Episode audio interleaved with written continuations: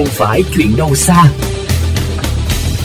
Thưa quý vị, xã đảo Thành An, huyện Cần Giờ, thành phố Hồ Chí Minh có dân số hơn 4.000 người, mỗi tuần đón khoảng 1.000 du khách. Lượng rác thải từ đó cũng rất lớn, trung bình từ 2 đến 2,5 tấn một ngày. Đồng hành cùng người dân và chính quyền xã đảo Thành An trong công tác bảo vệ môi trường. Thời gian qua, Hội Liên hiệp Phụ nữ thành phố Hồ Chí Minh đã tổ chức nhiều cuộc tọa đàm chia sẻ cách làm hay cho chị em phụ nữ ngay tại xã đảo.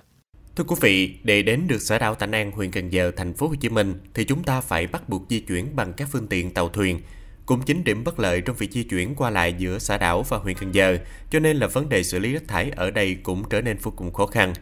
Chính vì vậy mà trong thời gian qua, thành phố Hồ Chí Minh và người dân trên xã đảo đã và đang nỗ lực rất lớn trong công tác xử lý rác thải để không gây ảnh hưởng đến môi trường sống, đặc biệt là không gây ô nhiễm môi trường biển.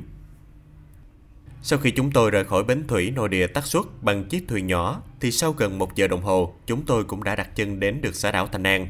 Điểm chúng tôi ghé đầu tiên là ngôi nhà nhỏ của vợ chồng bà Phượng, đã gần 5 năm nay trở thành điểm tập kết thu mua bao ni lông, ống hút, ly nhựa đã qua sử dụng của bà con tại xã đảo với giá 10.000 đồng trên một ký. Đây cũng là một trong ba điểm thu gom rác thải nhựa tại xã đảo Thành An, theo mô hình điểm thu gom trao đổi túi ni lông, chất thải nhựa đã qua sử dụng của Hiệp hội Phụ nữ xã. Bà Đặng Thị Phượng, chủ hộ thu gom rác thải nhựa xã đảo Thành An, huyện Cần Giờ, thành phố Hồ Chí Minh cho biết. Tại vì tôi có nghe chị à, trong cái hội phụ nữ, chị em phụ nữ người ta tuyên truyền á, người ta nói là chừng nào mà bỏ cái rác nhựa, rác thải ở dưới kênh rạch hoặc là trên đường phố vậy là nó ô nhiễm môi trường.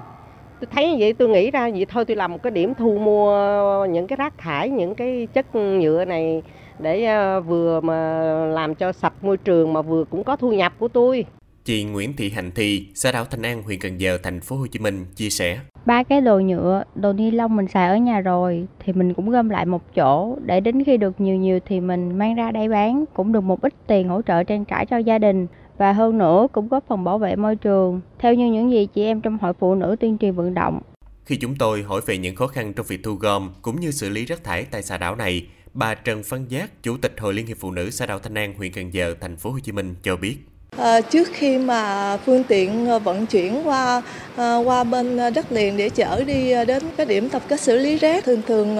à, tập kết theo cái à, điểm ở các cầu đò là nơi mà thường tập trung khách đến xã nên là gây ảnh hưởng đến vẻ mỹ quan của của xã cũng như là à, nó bốc mùi nên là xã cũng à, đề xuất à, kiến nghị nhiều lần để xây dựng nhà máy xử lý rác trên địa bàn xã.